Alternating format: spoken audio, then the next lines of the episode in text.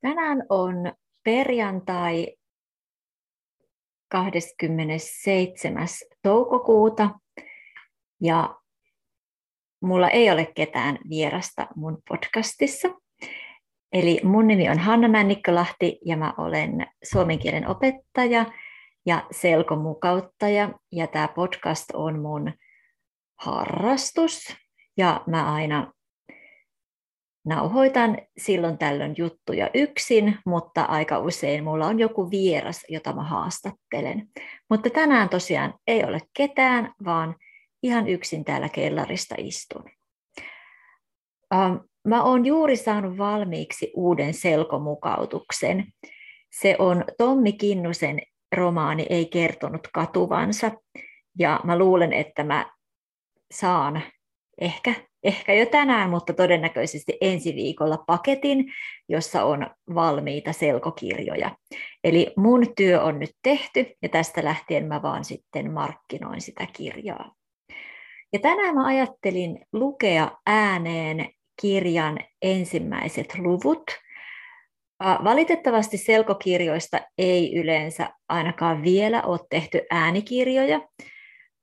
Ja mä en tietenkään saa lukea koko tätä kirjaa minnekään, mutta mä ainakin nyt tulkitsen itse asiaa niin, että koska tästä kirjasta on annettu mulle julkiseen jakoon PDF, tämän kirjan alusta, muutama luku, niin mä varmaan voin myös lukea sen ääneen tähän mun podcastiin. Joskus on helpompi tehdä, ens, tehdä ensin ja pyytää anteeksi ja perua, kun käyttää aikaa siihen, että kysyy lupaa. Niin en nyt kysy lupaa keneltäkään, vaan luen tästä kirjan alusta nämä samat kappaleet ja sivut, jotka on tässä PDF-säkin. Eli, eli nyt, nyt lähtee Tommi Kinnusen Ei kertonut katuvansa, selko, er, ei kertonut katuvansa romaanin selkomukautus, jonka on kustantanut Avain kuvittanut Iina, Iina Majaniemi ja sitten minä olen tehnyt tämän selkomukautuksen. Okei, nyt lähtee. Tässä kirjan alussa on muuten mun kirjoittama esipuhe, tai ei esipuhe, mutta tämmöinen teksti, joka kertoo siitä, mikä, on, mikä se Lapin sota oli. Ja tämä on, mua jännittää kauheasti, että tässä on jotakin virheitä, koska mä, mä olen tämän kirjoittanut Wikipedian avulla, mutta, mutta tätä ei siis ole siinä alkuperäisessä kirjassa. Eikä alkuperäisessä kirjassa ole myöskään karttaa, eikä siinä ole, ole niin, niin henkilöluetteloa eikä lukujen nimiä, mutta selkokirjassa on kaikki nämä helpottavat elementit, eli kartta, henkilöiden nimet ja lukujen nimet.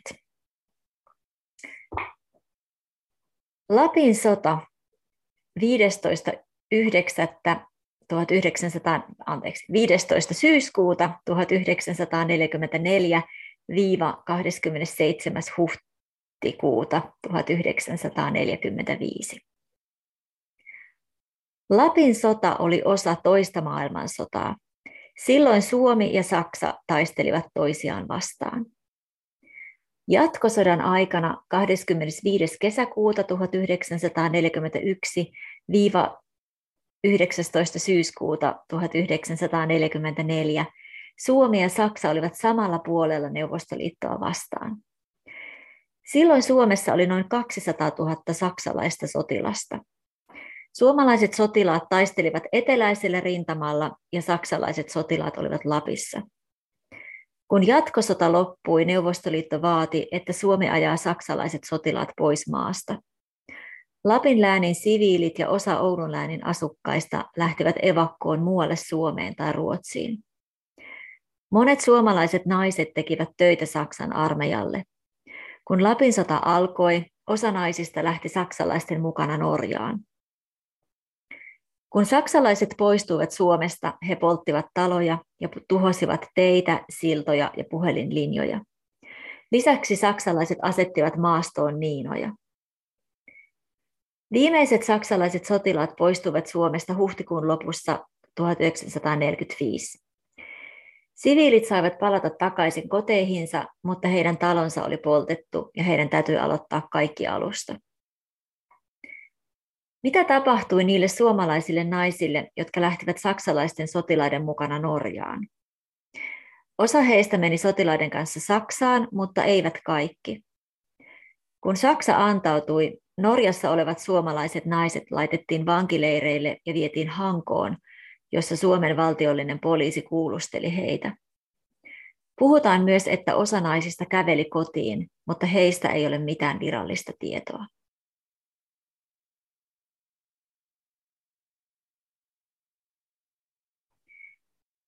Tämä oli siis kirjan, no joku, ei esipuhe, mutta siis se alku, alkuteksti, joka kertoo, mikä oli Lapin sota. Sen jälkeen tulee tarinan, sen jälkeen tulee hieno kartta ja tarinan tärkeimmät henkilöt, jotka on siis Irene, Aili, Veera, Siiri ja Katri. Mä olisin halunnut laittaa, että ajattelin ensin, että, että laittaisinko tähän jonkinlaisen kuvauksen siitä esimerkiksi, että Aili oli muita vanhempi ja ammatiltaan sairaanhoitaja, mutta koska kirjassa ei kuitenkaan missään välissä selkeästi sanottu näiden naisten ikiä, niin sitten mä ajattelin, että riittää vaan, että on niiden etunimet. Ja sitten tässä on muita henkilöitä.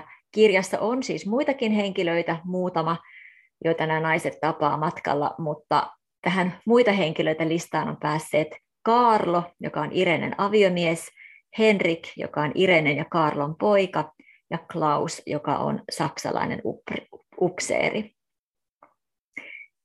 Sitten on sisällysluettelo, jossa on 40 lukua ja sitten, sitten alkaa. Luku yksi, Irene. Irene seisoi korkean kiven päällä ja katseli kohti Narvikin satamaa. Oli valoisa toukokuinen ilta. Ranta oli täynnä hiljaisia naisia, jotka seurasivat saksalaisen risteilyaluksen lähtöä. Irene tiesi, että sota oli lopussa, vaikka sitä ei saanut sanoa ääneen. Saksalaiset sotilaat olivat kokoontuneet tähän Pohjois-Norjan kaupunkiin, ja nyt laivat kuljettivat heitä takaisin Saksaan taistelemaan. Irene oli nähnyt sotilaiden lähdön jo monta kertaa, mutta nyt laivan kyydissä oli joku hänelle tärkeä. Irene halusi nähdä Klausin vielä kerran. Monet naisista olivat yrittäneet päästä mukaan laivaan. He olivat itkeneet ja huutaneet, mutta se ei ollut auttanut. Naiset olivat olleet saksalaisten sairaanhoitajia ja konekirjoittajia, ja he olivat laittaneet sotilaille ruokaa ja pesseet pyykkiä. Miksi heitä ei enää tarvittu? Kuinka sotilaat pärjäsivät ilman heitä? Osa naisista oli raskaana, ja he halusivat lastensa isien mukaan Saksaan. Hekään eivät päässeet laivaan. Osa naisista halusi lähteä sen takia, että he pelkäsivät Neuvostoliiton joukkoja. He pelkäsivät myös suomalaisia sotilaita, sillä he olivat työskennelleet saksalaisten kanssa ja Saksa oli nyt Suomen vihollinen. Mitä naisille tapahtuisi, jos Neuvostoliiton tai Suomen sotilaat saisivat heidät kiinni? Miehet eivät ymmärtäneet naisten pelkoa. Sodassa joku oli aina vastuussa sotilaista, mutta naiset olivat kaikille saalis. Sotilaat nousivat laivaan ja osa heistä jäi kannelle vilkuttamaan naisille. Irene ei nähnyt Klausin kasvoja eikä jaksanut enää etsiäkään. Laiva lähti hitaasti liikkeelle. Naiset seurasivat sen kulkua hiljaa ja lähtivät sitten kävelemään takaisin parakeille. Osa naisista käveli muiden takana. Kun kukaan ei katsonut, he menivät saksalaisten upseerien taloihin. Tuntuu kuin aika olisi pysähtynyt. Tuntureiden toisella puolella oli Suomi, mutta Irene ei tiennyt, mitä siellä oli tapahtunut. Ehkä Neuvostoliitto oli vallannut Suomen. Ehkä kaikki kotikylän asukkaat oli ammuttu. Naiset elivät kuoleman keskellä. He hoitivat sairaita, pesivät verisiä vaatteita ja kuuntelivat miesten tarinoita sodasta. Naiset eivät reagoineet kauheuksiin, sillä heidän tehtävänään oli hymyillä ja tuoda helpotusta miesten arkeen. Joskus iltaisin naiset puhuivat siitä, mitä olivat kuulleet ja lukeneet. He puhuivat usein kuolemasta ja jopa itsemurhasta. Mikä olisi helpoin tapa tappaa itsensä? Irene oli asunut Klausin kanssa. Kun Klaus lähti, Irene muutti samaan parakkiin muiden naisten kanssa. Irene avasi parakin oven ja astui sisälle. Hän harjasi hiuksensa auki ja meni laverille makaamaan. Aamulla olisi taas uusi työpäivä kanttiinissa. Se oli luku yksi, ja tähän väliin, koska mä unohdin alussa sanoa, niin mä olen tehnyt tähän kirjaan suomi-englanti-sanaston Memorizeen, eli Memorize kirjoitetaan Memorise, on sekä puhelinsovellus tai mobiilisovellus että verkkosivusto, jonne kuka tahansa voi tehdä sanalistoja tai fraasilistoja eri kielillä ja sitten sitä kautta voi opiskella sanastoa. Ja sitten mä olen lisäksi tehnyt tähän kirjaan kysymyksiä, eli jokaisesta luvusta on 1-2, oikeasti vain kaksi, ää, yleensä yksi. Kuitenkin jokaisesta luvusta on, on monivalintakysymys, niin sen avulla voi sitten testata, testata oman ymmärtämisen ja muutenkin kerrata sanastoa. Mutta sitten eteenpäin, eli toinen, toinen kappale, toinen luku. Kaksi, hiljaisuus. Aamulla naiset lähtivät töihinsä pesulaan, sairaalaan ja ruokalaan. Irene ihmetteli, miksi miehiä ei näkynyt missään. Viimeistään kymmeneltä muutkin olivat huomanneet, että kaikki ei ollut kuten yleensä. Naiset kokoontuivat ulos, mutta kukaan ei tiennyt, mitä oli tapahtunut. Irene ja muutamat muut naiset lähtivät kohti miesten parakkeja. He näkivät ikkunoissa kasvoja, mutta ne katosivat nopeasti. Eräs ikkuna oli peitetty suurella, suurella kankaalla, mutta Irene näki kankaan reunasta, että huone oli täynnä miehiä, jotka kuuntelivat radiota. Kato, talon, ulkore, äh, talon ulkovessan katosta roikkui hirttäytyneen sotilaan ruumis. Kun naiset palasivat takaisin ja kertoivat näkemästään, kaikki tiesivät, mitä oli tapahtunut. Saksa oli antautunut. Irene meni työpaikalleen kanttiiniin ja alkoi järjestää tavaroita. Hän pakkasi laukkuunsa eilen leivotun kakun ja otti mukaansa myös pullollisen konjakkia. Naiset hakivat parakeista laukkunsa ja keräsivät kaiken ruoan, minkä löysivät. Sitten he kokoontuivat kolmeen suurimpaan parakkiin ja lukitsivat ovet, sillä viholliset olivat tulossa.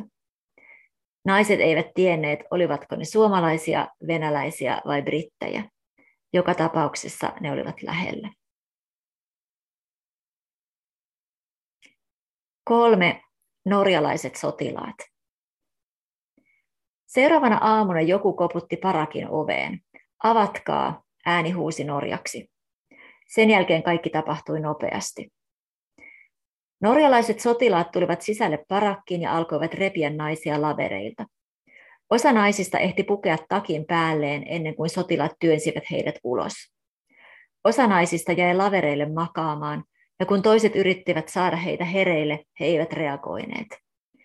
He olivat valinneet kuoleman ja ottaneet yön aikana syanidikapselin. Irene muisti Klausin sanat.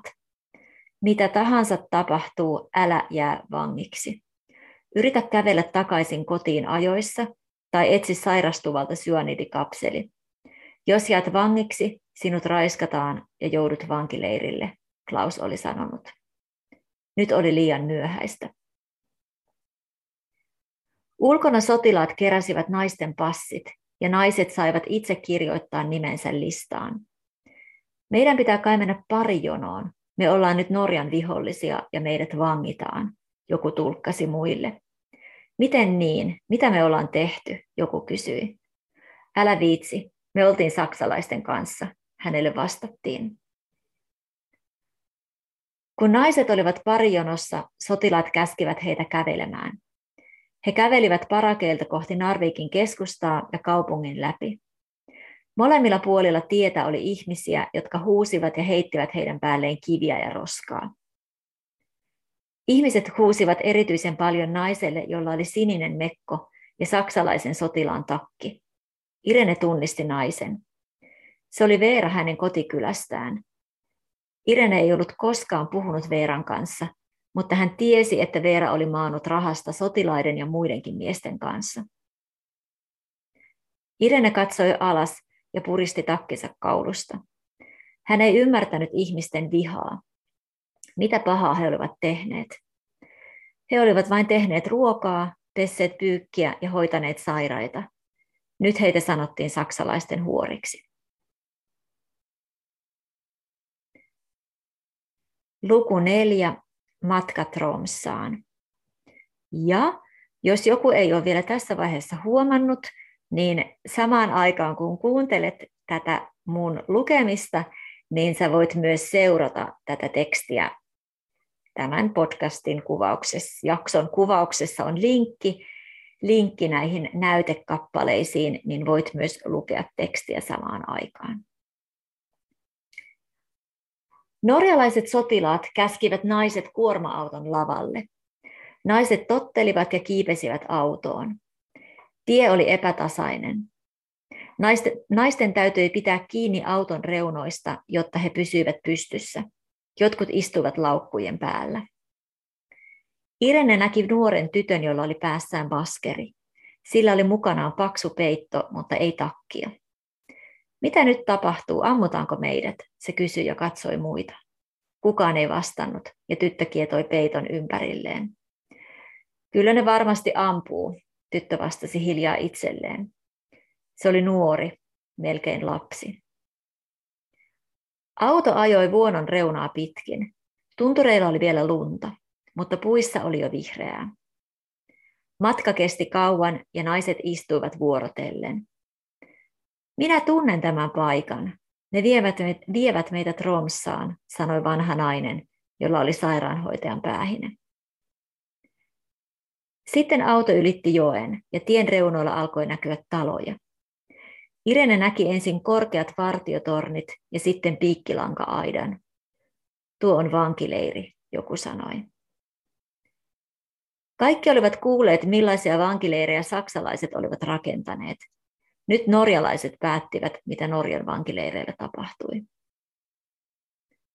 Auto oli leirin portista, anteeksi, auto ajoi leirin portista sisään isolle kentälle, joka oli jaettu kahteen osaan korkealla aidalla. Aidan toisella puolella oli satoja saksalaisia sotilaita, mutta tällä kertaa ne olivat vankeina. Tutut miehet olivat yhtäkkiä vieraan näköisiä. Ne olivat muuttuneet saalistajiksi, saalistajista saaliiksi.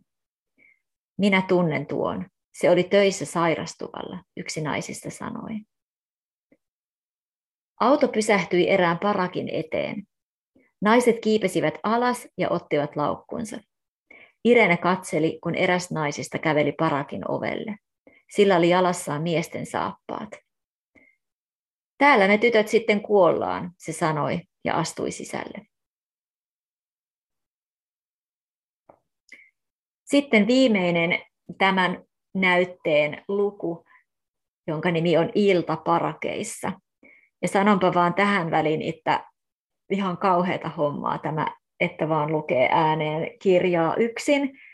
Mä en ymmärrä, miten ne näyttelijät, jotka lukee ammatikseen äänikirjoja monta tuntia päivässä, niin miten ne tekee sen. Mutta jaksaa, jaksaa. Vielä kolme sivua.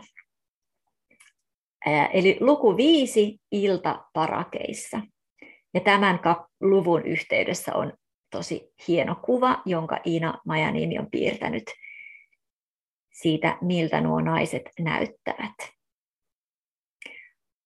Huoneen keskelle oli rakennettu korkeita kerrossänkyjä. Voi helvetti, eikö täällä ole edes patjoja, joku ihmetteli. Naiset valitsivat paikkansa ja laittoivat laukkuunsa sängyille. Irene oli nopea ja sai itselleen alasängyn. Hitaimmat joutuivat kiipeämään toisen tai kolmannen kerroksen sänkyihin. Vanha, vanha sairaanhoitaja tuli sisälle viimeisenä, kun kaikki alasängyt oli jo otettu. Minulla on niin huonot jalat, minä en voi kiivetä tuonne ylös, se sanoi, mutta muut naiset katsovat poispäin. Sinä voit tulla tähän ja minä voin mennä yläsänkyyn, Veera sanoi ja osoitti alasänkyään. Kiitos, minä olen Aili. Olin ennen sairastuvalla, sairaanhoitaja sanoi. Minä olen Veera, Pesulasta, Veera esitteli itsensä. Sitten Aili vei takkinsa sängylle ja palasi hakemaan laukkuaan. Matkalla hän katsoi muita naisia vihaisesti. Kyllä tekin vielä joskus olette vanhoja, se sanoi. Autot toivat illan aikana lisää suomalaisia ja norjalaisia naisia. Muutamalla oli sylissään vauva ja joku piti kädestä pikkulasta, joka osasi jo kävellä. Myös ylimmät sängyt täyttyivät ja viimeiset tulijat menivät toisten viereen alasängyille. Ei täällä ole missään tyhjää, ne sanoivat, kun toiset katsoivat pahasti. Tunnin kuluttua sotilas kävi tarkistamassa tilanteen. Hän jätti käytävälle vilttejä ja naiset, naiset hakivat niitä itselleen. Irene avasi matkalaukkunsa ja puki lisää vaatteita päälleen. Hän kuuli, kuinka joku itki hiljaa yläsängyssä. En minä ole tehnyt mitään väärin. Minulla on mies ja kolme lasta Suomessa, se nyhkytti. Irene ymmärsi, että vaikka hän ei itse ollut tehnyt kenellekään pahaa, hän oli ollut mukana. Irene oli kuullut ja nähnyt, mitä Saksan armeija oli tehnyt, mutta hän oli ollut hiljaa. Hän oli luullut olevansa voittajien puolella.